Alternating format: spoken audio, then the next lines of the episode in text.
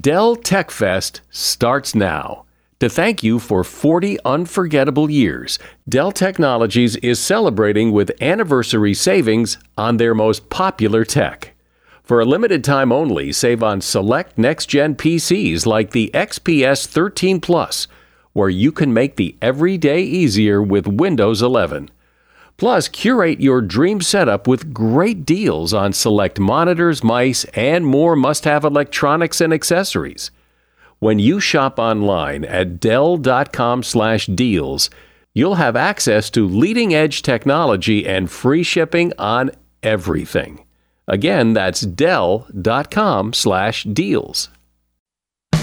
Today, on Something You Should Know, what most people do wrong when they're having trouble hearing someone on the phone. Then, while the internet is great, it has rendered many things obsolete, like the home phone, maps, and the Rolodex. It's so interesting about the Rolodex because of what the Rolodex used to symbolize. It was a power thing.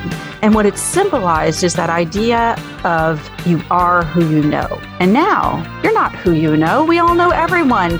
Also, a simple way to remember names when you meet someone that really seems to work, and the fascinating connections between money and happiness.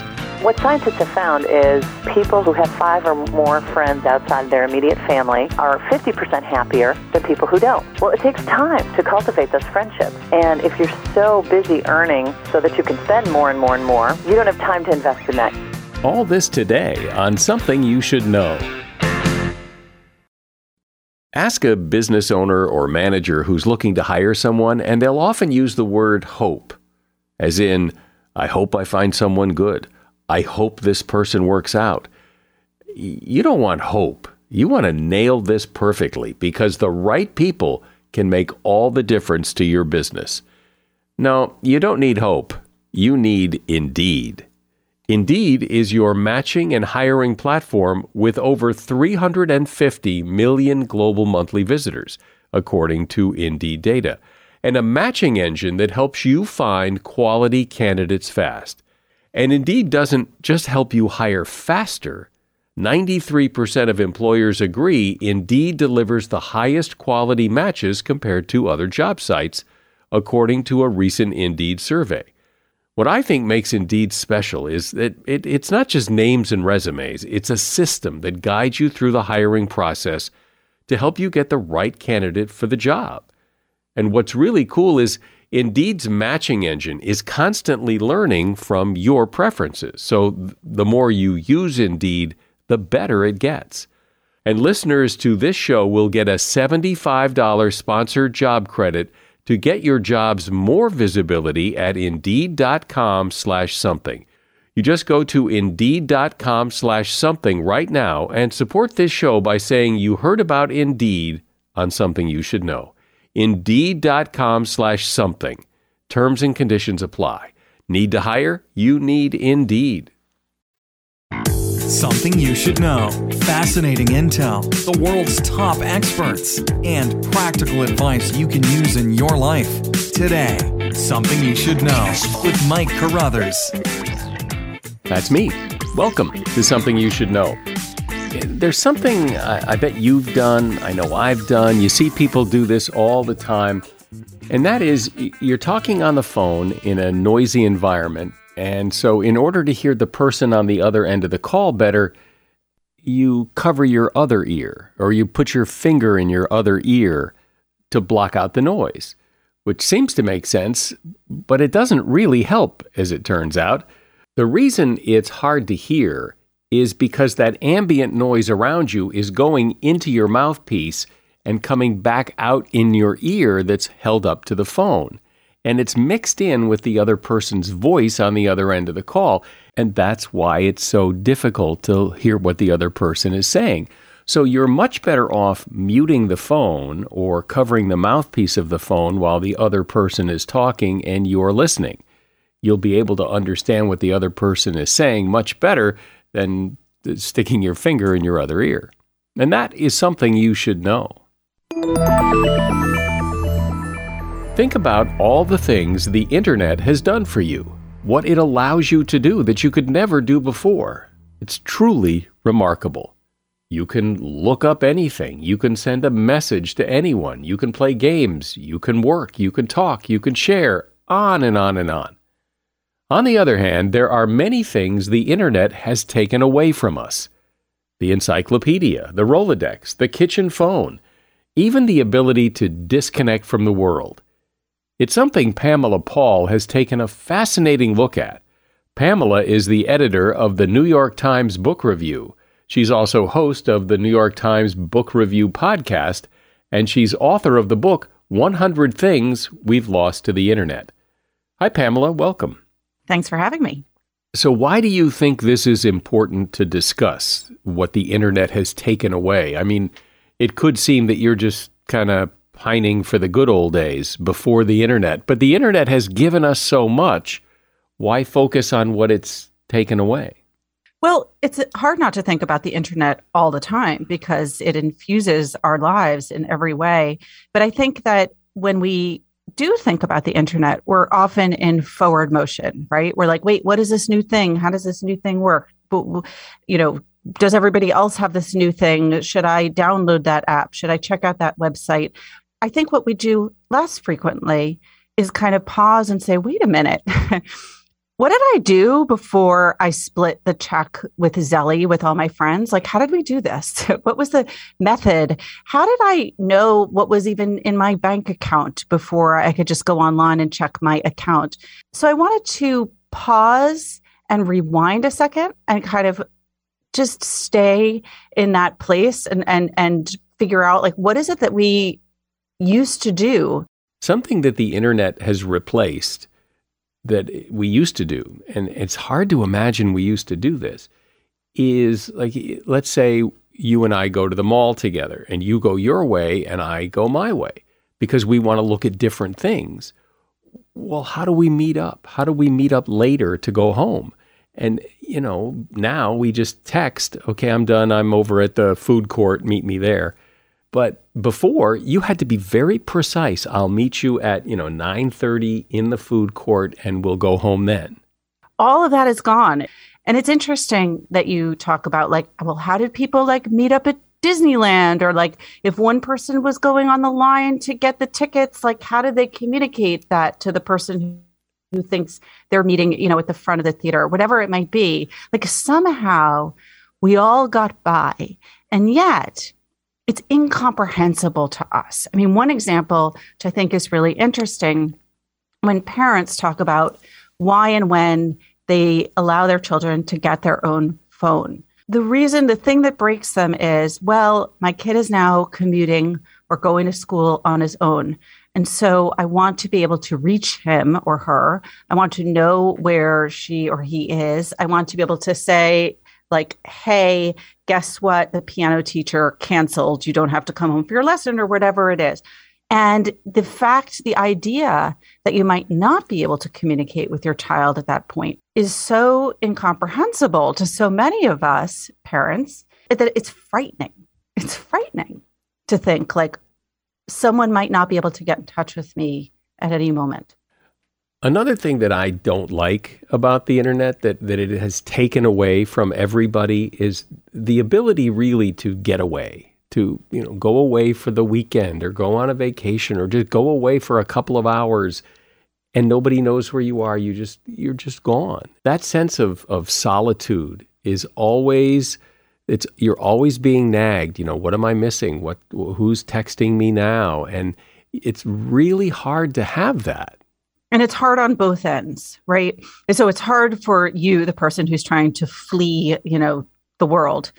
And it's really hard for the outside world to disconnect with you. Like the idea of being unreachable is now essentially a slap in the face. Like no one is ever unreachable. Um, and it's interesting, you know, when you watch movies or TV shows and everything is built around the idea that either you can reach someone at any given moment, and the only reason why you can't is if they ignore you, you know, and they dismiss the phone call. But here's the other part of it, which is that even if you do disconnect, even if you are some superhuman and you're like, you know what, just not going to turn my phone on, or maybe I'm even going to leave it at home, The problem is you still know it's there. You know, you still know there are lots of people reaching you. They're just hitting like a wall of silence. And that knowledge just affects that idea of getting away that we all miss. Related to that, and it's the first thing in your book is is boredom. And and I've fascinated by this that anytime anybody feels bored, they just go pick up their phone and either play a game or send an email or send a text or whatever. Nobody's just allowed to sit and be still because nobody thinks that that's a good thing that you you've got to fill up every moment with something and if there's nothing there's always the internet. Right. And the internet is everything. The internet is diversion it's entertainment it's information. And the truth is the reason why boredom is i mean boredom is boring you know it's not all great. Um, but the reason boredom is important or experiencing that emptiness is that you have to stop all of the input in order to generate output. You need those empty moments in order to come up with ideas of your own, in order to be creative. And I, you know, there's a reason why you might come up with ideas when either you're driving, like on a long highway, and it's not that exciting, or you're in the shower and you pretty much know how to clean yourself by now, so your mind can wander. That's because there's nothing else coming in. You know, there's no new exciting information. So you come up with ideas. And we used to have those moments far more frequently when we were in the back seat of the car, for example. But now, what we do during those empty moments, and I'm as guilty as anyone, is like, you're like, oh, I have 12 minutes to wait for the next train.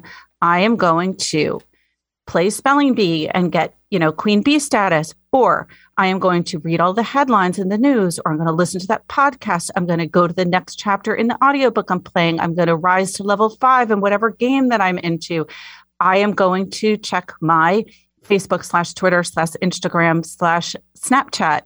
We, we, we essentially use up all of our time. And the time that goes unused, it almost feels at this point again like a kind of dereliction. like, what am I doing um, with uh, you know with myself if I'm not doing something? One thing that the internet doesn't seem to have taken away like you think it should is books. That, that there is some resistance to reading, and it, for me, I mean, I would much rather read a real book than to read an ebook. Uh, and you know, lot, plenty of people read ebooks, but there, there, there does seem to be some resistance that people still like books. People do like books. You know, look, um, just like video didn't kill the radio star, ebooks did not kill the print book. It's really nice to hold that object in your hand. Um, it's really nice to be able to collect a book. It's nice to flip through a book. You know, there are advantages for some readers of reading on a device, and those advantages are not insignificant. Like for people who have vision problems, um, you can enlarge the type.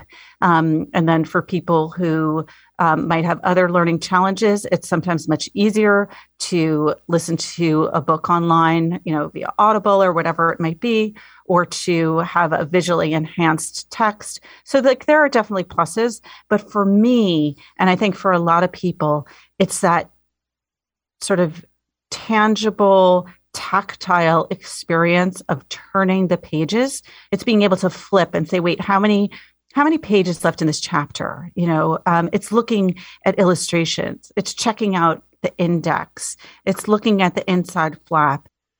Yeah it's it's being able to hold a real physical thing. And something else that you mentioned that that I, I haven't thought about until I saw it in your book is the Rolodex and I imagine you can still buy a Rolodex, but I don't know anybody that would use it. But th- there was something about having a Rolodex, and it was like you know if you had a lot of cards in it with names and phone numbers on it, that that was that was real cool. It's so interesting about the Rolodex because you know it's a couple of things. One is obviously it's, it's an actual physical item, right? And I have one on my desk too, and it's like covered in dust. I mean, I haven't stuck a card in there in years, and yet I can't bring myself to throw it away. So there's the physical thing. And then there's just the idea of what the Rolodex used to symbolize. It was a power thing. If you went into like the office of, say, a big Hollywood agent or a senior vice president at an investment bank, there might not be just one Rolodex, but like three Rolodexes, you know, and there were those different kinds. You had the actual like flip old fashioned circular Rolodex, and then you had the ones that were like the long rectangular um, Rolodexes that lay flat.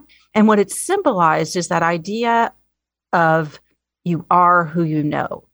And now you're not who you know. We all know everyone. If you want to be connected to Beyonce, by all means, you go and follow her. We can all be linked to someone. We can be, quote unquote, their friend with a certain amount of ease, or at the very least, one of their followers. Um, it's just not that big a deal to know anyone anymore. In fact, now it's harder not to know someone.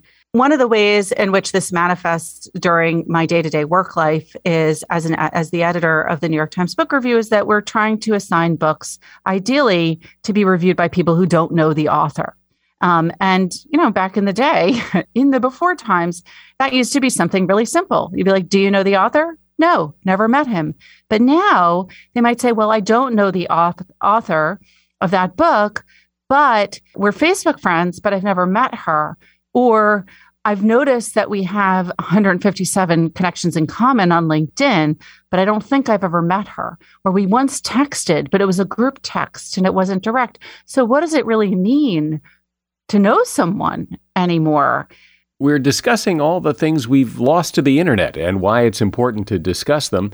My guest is Pamela Paul. She is author of the book 100 Things We've Lost to the Internet. Always find what you love and love what you find at Total Wine and More.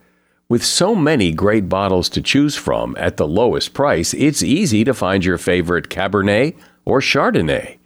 Or maybe you're more of a whiskey drinker. One of their single barrel bourbons is sure to please. With a little help from one of their friendly guides, find the perfect bottle that's just right for you. Hosting friends or family and don't have time to shop in store? No problem. Total Wine and More makes it easy to get everything you need for any occasion with curbside pickup and delivery. But you know what the best thing about shopping at Total Wine and More is? That every bottle comes with the confidence of knowing you just found something amazing. With the lowest prices for over 30 years, find what you love and love what you find. Only at Total Wine and More. Curbside pickup and delivery available in most areas. Visit TotalWine.com to learn more. Spirits not sold in Virginia and North Carolina. Drink responsibly, B21. If you need to hire, you need Indeed. Indeed is your matching and hiring platform with over 350 million global monthly visitors, according to Indeed data, and a matching engine that helps you find quality candidates fast. And Indeed doesn't just help you hire faster. 93% of employers agree Indeed delivers the highest quality matches compared to other job sites, according to a recent Indeed survey. With Indeed, everything hiring is all in one place, and it makes it so easy. Leveraging over 140 million qualifications and preferences each day, Indeed's matching engine is constantly learning from your preferences. The more you use Indeed, the better it gets. Join the more than 3.5 million businesses worldwide that use Indeed to hire great talent fast. And listeners of this show will get a $75 sponsored job credit to get your jobs more visibility at Indeed.com slash podcast. Just go to Indeed.com slash podcast right now and support our show by saying you heard about Indeed on this podcast. Terms and conditions apply. Indeed.com slash podcast. Need to hire? You need Indeed. So, Pamela, one of the things you talk about is you say we've lost humility to the internet. So, what do you mean by that? Well, look, the internet encourages us to kind of strut, um, to like show our plumes and our feathers and to say, like, look at my kid. Um, oh, wow, I just did this. Look at how many friends I have. Look at all my connections. Let me tell you about my latest job promotion. And one thing we know also is that on social media, people respond best to faces, to photographs of other people as opposed to objects. So that really also encourages the idea of selfies and sort of constantly photographing yourself and documenting yourself. And in a way, it turns us all into reality TV stars. Like we're all kind of lightly performing. And again, I don't think it's that we're all jerks or show offs, but it does kind of reward that behavior. And the other interesting part of that, we're also all kind of celebrities too. And what I mean by that, it's not the fun way. It's not like the rich and and and and famous uh, and powerful way. It's the downside of celebrity way, which means that anyone can say anything about us at any time, and we basically can't control it. And we can be seen by anyone at any time, and we can be talked about by anyone at any time. And something that we do can go viral and be commented endlessly on YouTube, and we don't, you know, have any control over that. You're not in control of the fact that everyone else is photographing you, is commenting on you, is turning you, videotaping you, turning you into some kind of meme. I mean, it's interesting. I was talking to a friend and she has a family relative who suffers from mental illness. And this person is posting about my friend online um, and posting photographs and telling stories about her that are not true. There's really not a lot you can do about that in this country. And that's kind of frightening. It feels like you're out of control. Well, that's the downside of celebrity. That's what celebrities have always had. You know, they've had stalkers and people who say untrue things and write rumors and, you know, print terrible stories about them in tabloids. It's kind of turned us all into celebrities as well. So that's not the humility part of it, but that's just kind of another extension of the fact that we are all observing and being observed and commenting about one another at all times.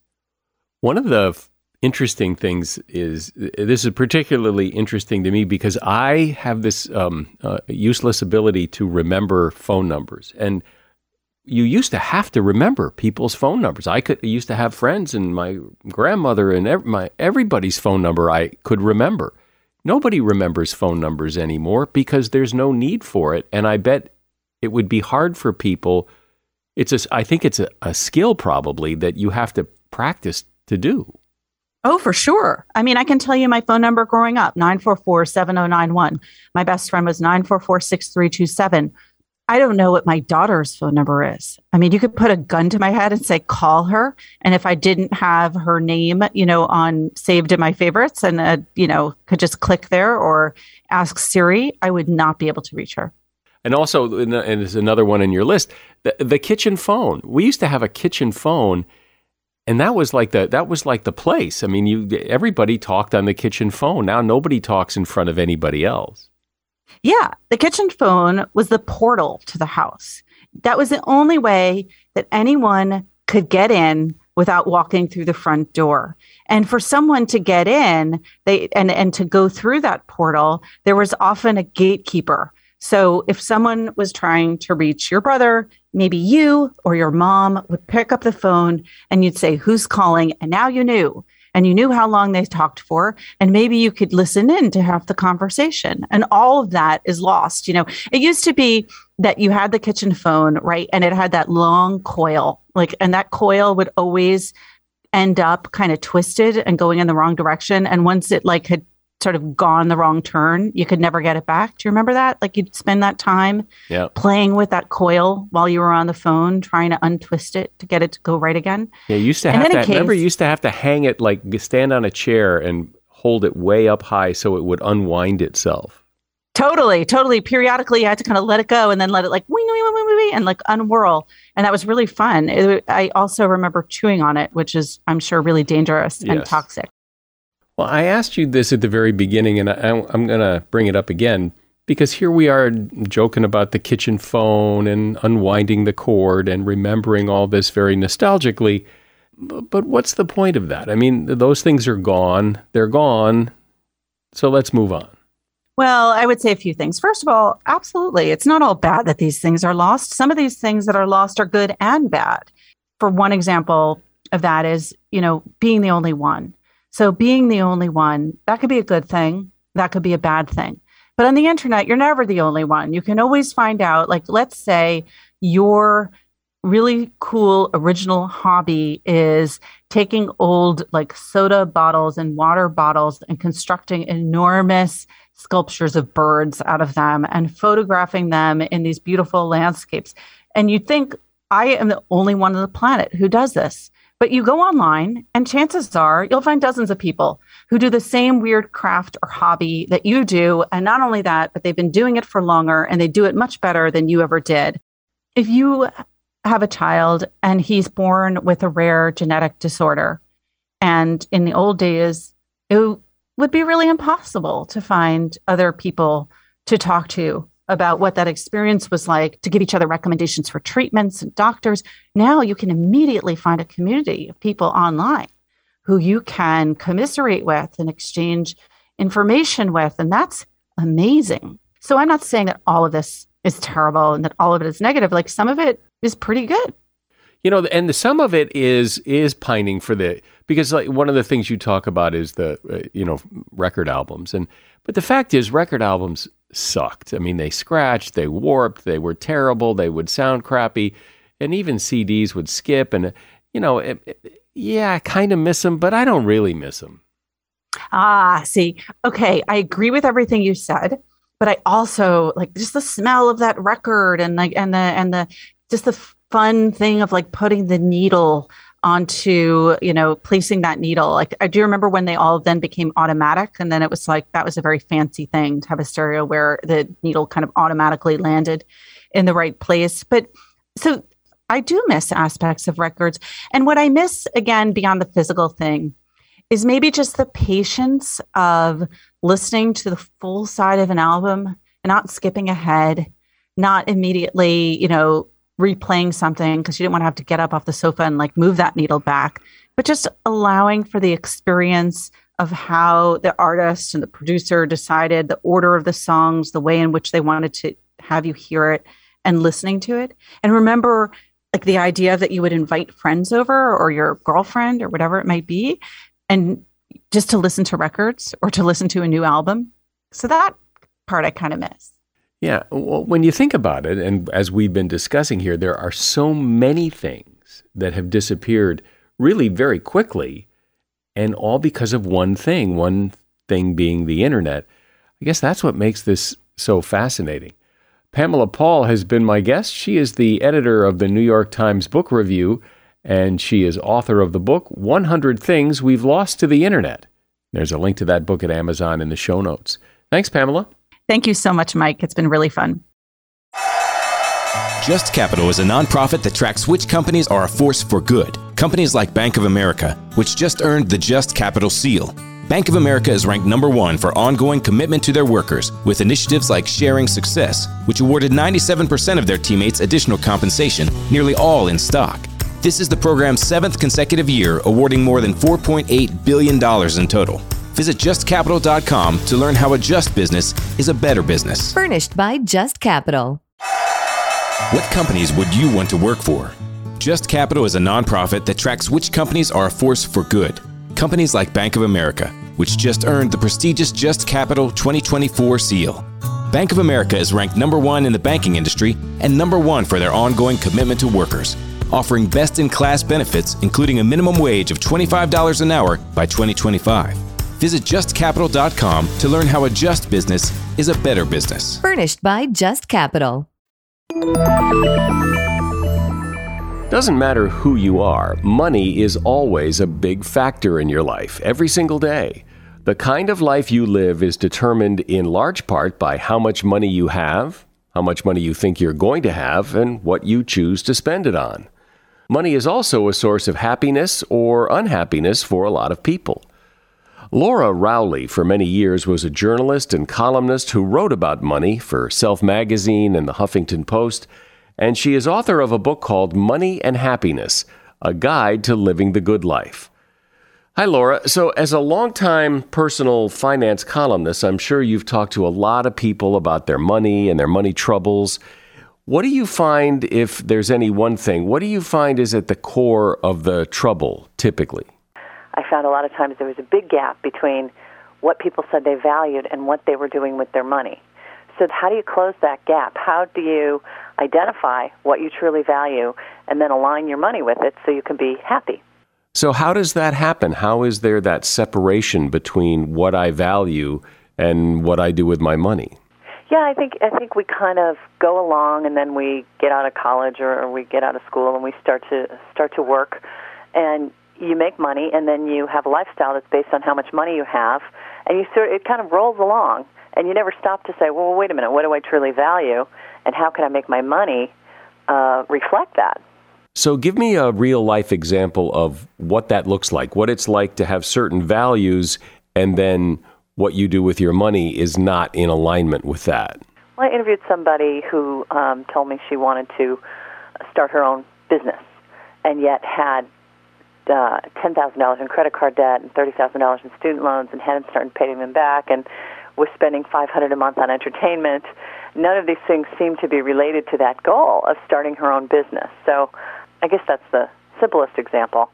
Well, and I imagine anyone who says that, you know, they're very concerned about and want to make sure they have a comfortable retirement one day, but they don't do anything to save for that retirement. Absolutely. Well, the other thing is, I, I spoke to people who said, you know, one of the things I value most is my children's education, and they hadn't saved anything for college. So it's that sort of thing. And there's reasons that we do that. Our brains kind of work against us in that respect. So explain that. How, how does that work? There's something called a hedonic treadmill. Um, you know, when you have a great family, you usually don't say, gee, you know, I'm going to go out and get another one because this is so great. But we always do that with money and material goods and it's really hard to get off that treadmill. And one of the one of the reasons there's a lot of reasons, but one of the big things is something called the hot cold empathy gap. It's a psychological term for when you're in a cold or neutral state, you have a hard time imagining what you would do or what you would say when you're in a hot state, when you're angry or hungry or in pain. And then when you're in a hot state, it's hard to imagine what you would do or say if you were in a cold state. And um, psychologists have found in research that people in a who are not in a shopping situation underestimate the urge to splurge that happens as soon as they walk into a mall. So, you know, you don't you you think, "Oh, I'll just go shopping," and then at the end of the day, it's like, "Where did the money go?" Why though? What motivates the spending for people? Um, well, research has found that women will overspend to stay with a social group. They'll do what their friends are doing, and then if they don't have that income before they know it, they're in over their heads. Men will overspend to impress other people. So it's kind of a competitive thing. So, what is the price we pay? What is the price for having your values and your money out of alignment like that? Well, that's a great question. What, what scientists have found is, for example, people who have five or more friends outside of their immediate family are 50% happier than people who don't. Well, it takes time to cultivate those friendships. And if you're so busy earning so that you can spend more and more and more, which is this hedonic treadmill we get on, you don't have time to invest in that. You don't have time to invest in your health. You don't have time to invest in volunteering, all the other aspects of your life that might make you happy. And, and the problem is we tend to overestimate how happy more money will make us. And they've done studies that have found this where, you know, they ask people, well, would you take a new job for more money if it required more time traveling, more time in the office, more time away from your family? And two thirds of people said yes. You know, there was only one third who said they probably not. Nobody said no. You know, because we think the money will make us happier than it does. When studies have found what makes us happy is all those other things. You know, spending time with family, friendship, um, taking care of our health, and a lot of times we'll make trade-offs. Um, you know, and, and sort of steal time away from those things so that we can earn more money. Yeah, well, there's that old, you know, money doesn't buy happiness uh, unless you don't have any. Um, you know, it's easy for someone with money to say, well, money's not everything. well, yeah, it's not everything because you've got plenty of it or enough of it. But if you don't have enough of it, then you're going to be unhappy. Well, you know, I would agree with that. A certain amount of money, and research has backed this up, a certain amount of money does make people happier. And in wealthier countries, people are hap- generally happier than in poorer countries, and that makes sense. There's a lot of stress when you can't pay the bills or you don't know where your next meal is coming from. On the other hand, studies have found that our happiness does not rise in proportion with our incomes. They've done studies of lottery winners and Forbes 100 um, people who earn more than $100 million a year, and their happiness levels are just slightly higher than the average person's. So um, I guess it's that issue of keeping things in perspective and knowing that a certain amount of money will make you happy because you have to take care of your basic needs. But beyond that, you really have to start thinking about what you value most in life. And I remember hearing too that that people who don't have money claim to worry about money a lot that they spend a lot of time worrying about not having enough money, and that if they only had money like rich people have money, they wouldn't spend so much time worrying about it. But when they talk to rich people, they worry about money too. It's a different kind of worry, but they're still worried about money. Yeah, I, I spoke recently with um, a woman who manages uh, high net worth individuals, and she says, you know, she'll get a client who's just sold a business for $250 million. And one of the things she says to them is, you have problems you don't even know about. You know, there's a whole other set of problems that comes with having that much money. So, right. Um, you know, and, and I think that the most important thing is to never say, I can't afford this, but to say, I'm making different decisions. I mean, I drive a minivan that I bought used, you know, that my kids have drawn all over in crayon. We got crayon melted into the carpet. It's very artistic. Um, that's not my value. You know, one of my big values is sending my kids to college and having them graduate without a mountain of debt so that they can choose any job they want without having to worry about how much they're making. And so instead of having a nice car, we put a little bit of money away every month in a 529 plan for our kids. So it's it's that kind of thing. And I actually have to you know, I have this picture in my head of my three daughters graduating from college and choosing any job that they want, that they love, you know, choosing it because it's their passion, not because it's for money. And that kind of keeps me going when I would rather spend that 529 money on a massage because it reminds me that I'm wealthy in the way that's most important to me, that's most authentic to me. So, Laura, I think people often get confused with all the conflicting advice about money. You know, there's one school of thought that you pay yourself first, that you take care of yourself first. So, do you take care of yourself first and buy that nice car, or you do you do what this lady says and buy a crappy car and put the money in your kid's college fund? I mean, who do you believe? Well, it depends on what you value. You know, what does it mean to take care of yourself? For me, what it means to take care of myself is to have enough money so that when I can't work anymore, because at a certain point you can't work anymore, I can take care of myself. That um, to me is a form of security, and security is important to me. So you know, identify the value first, security, and then what are the things that are going to create that value.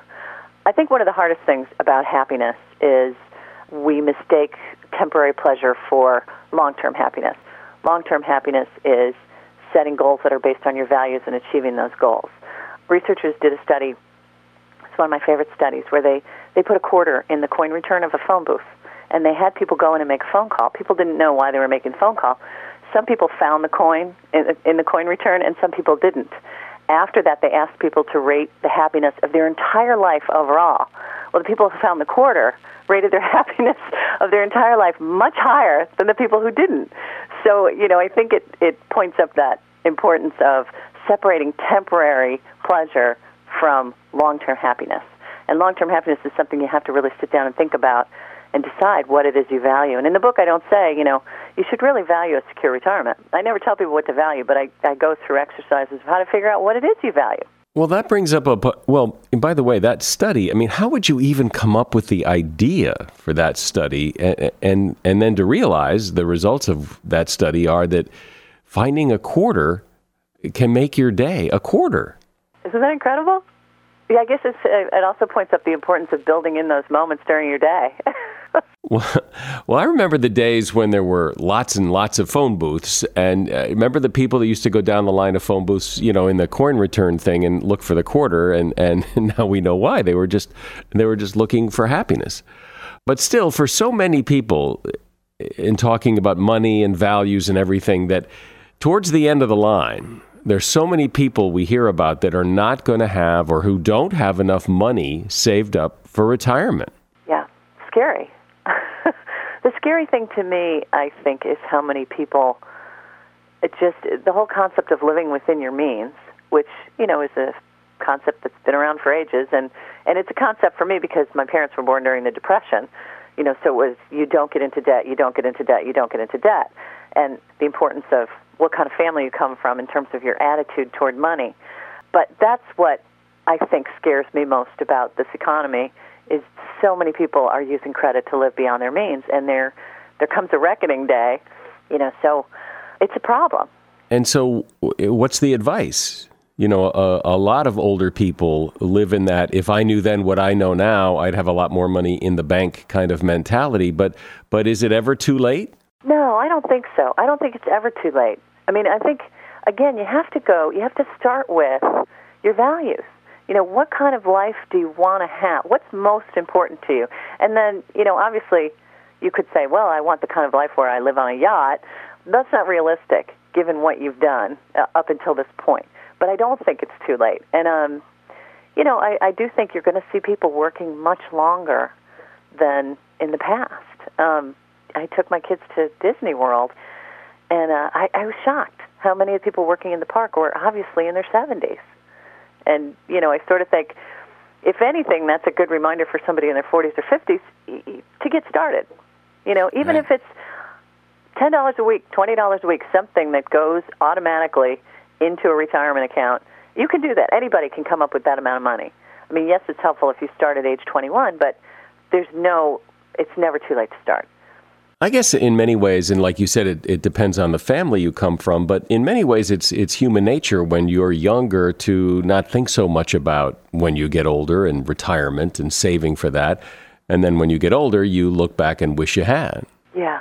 I think what, what's the day of reckoning for a lot of people will be a harsh downsizing of their lifestyle.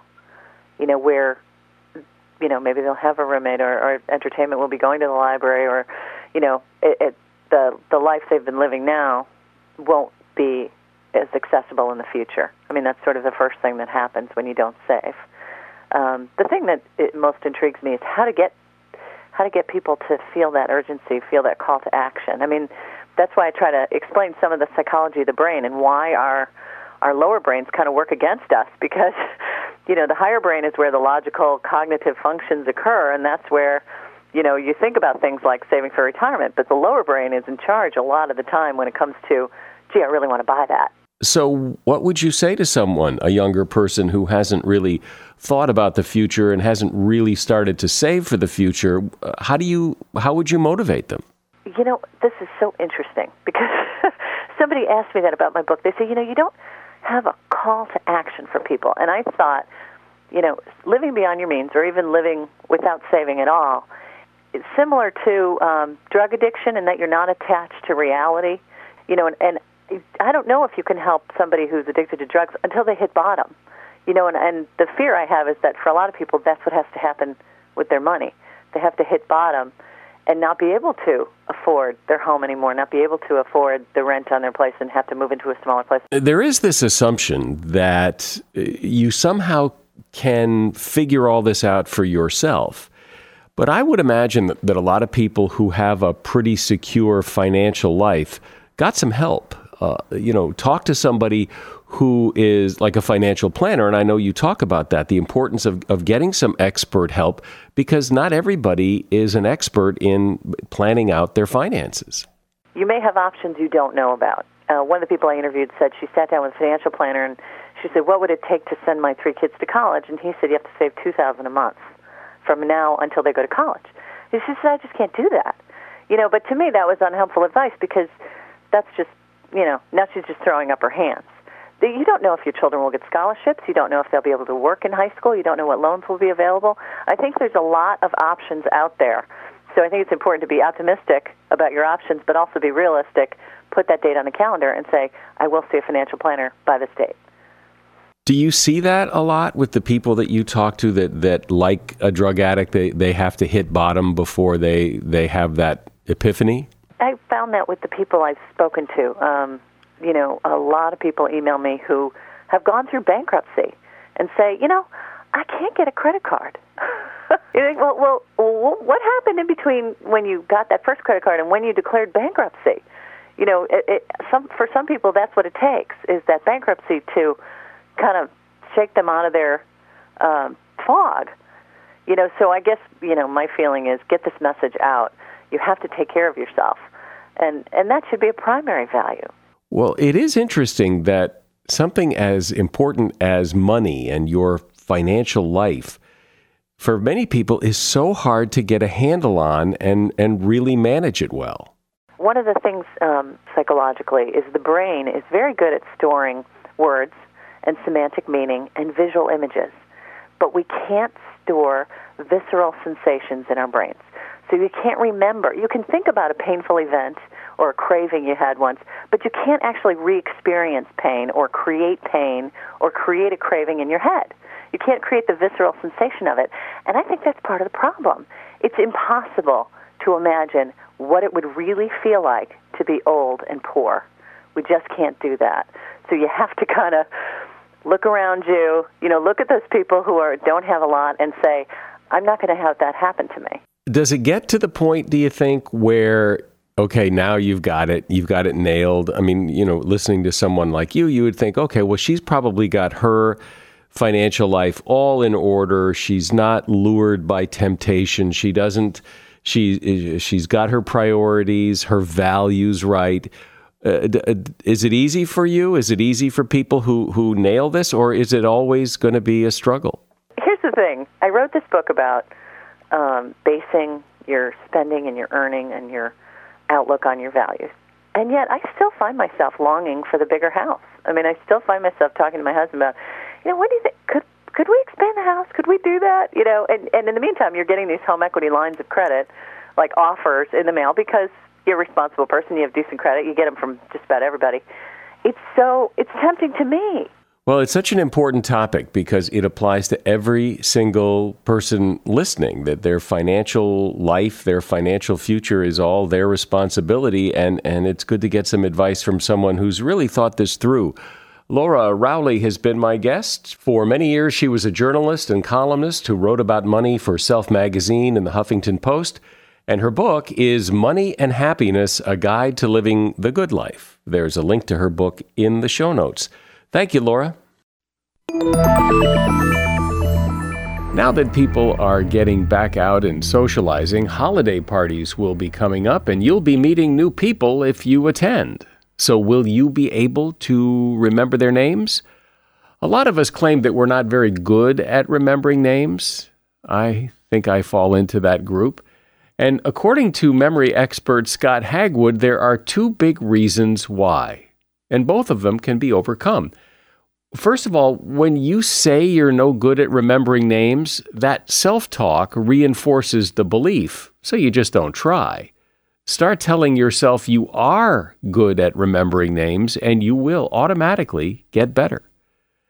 And we don't remember a person's name when they tell us because we aren't paying attention. Usually we're thinking about what we're going to say next. You can only think about one thing at a time, so the person's name never gets into your head. But if you really focus and pay attention, you will remember the name, especially if you tell yourself you're good at remembering names. And that is something you should know. Seeing how you like this podcast, there are probably like minded people in your life who would also like this podcast. So tell one, two, maybe three of them to give a listen. I'm Mike Carruthers. Thanks for listening today to Something You Should Know. No matter what moves you made last year, TurboTax experts make them count. Did you maybe buy a second property to rent out? That's a move. Did you go back to school to get your degree? That too is a move, a smart move. Did you commute to work across state lines? You see, that's a move. Did you relocate for a fresh start? Well, that's the definition of a move. Maybe you moved into a house boat instead of a house house. Or perhaps you crushed it in the stock market in 2023. TurboTax experts make all your moves count getting you every credit and deduction you deserve, filing with 100% accuracy, and getting your max refund guaranteed. Switch to TurboTax, make your moves, and they will make them count. See guarantee details at turbotax.com/guarantees. Experts only available with TurboTax Live. Movies, TV shows, books, podcasts, and more. It's what women binge with Melissa Joan Hart and her friend Amanda Lee. We have Lauren Bosworth with us. Yay! The Hills. So, what is like your number one question from fans? The primary question I still get asked was, "What is it real?" In 2024, to me, is a surprising question to get because I feel like everybody has been through the reality TV gauntlet at this point. What Women Binge, wherever you listen.